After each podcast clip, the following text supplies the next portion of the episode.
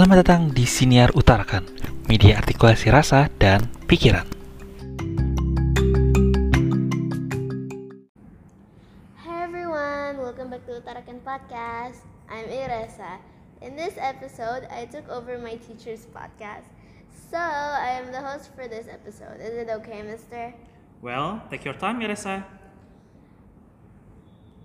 In this episode, we are going to discuss about trawling with my classmates. Can you introduce yourself, guys? Hi, my name is Gwen. My name is Queen. My name is Alia. Hi, my name is Kay. So, what do you know about trawling?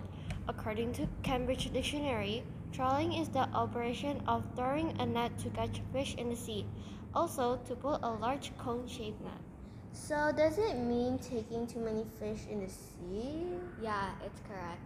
Alright, so based on your study, why do people do trawling? People do trawling because they want to produce food from sea animals like fish. According to Greenpeace, fish and other sea animals can be a victim if they get swept up in trawling nets.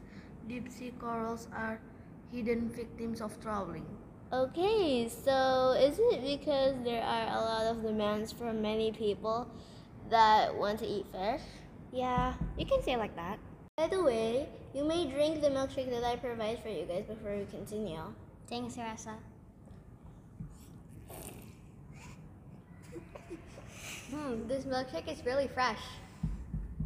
Yeah, it makes me want to drink it more and more. Where did you buy the Marissa? I bought it from For You shop.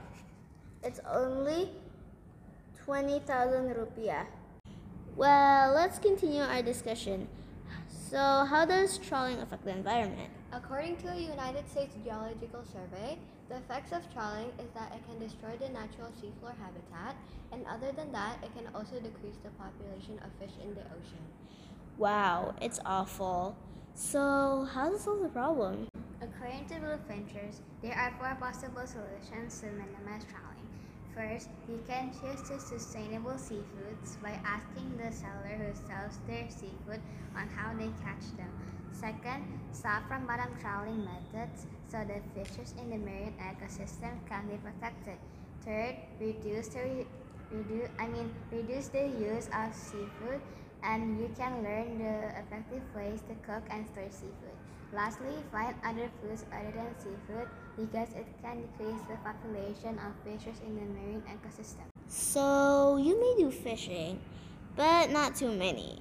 If we can do that, the fish can have enough time to reproduce.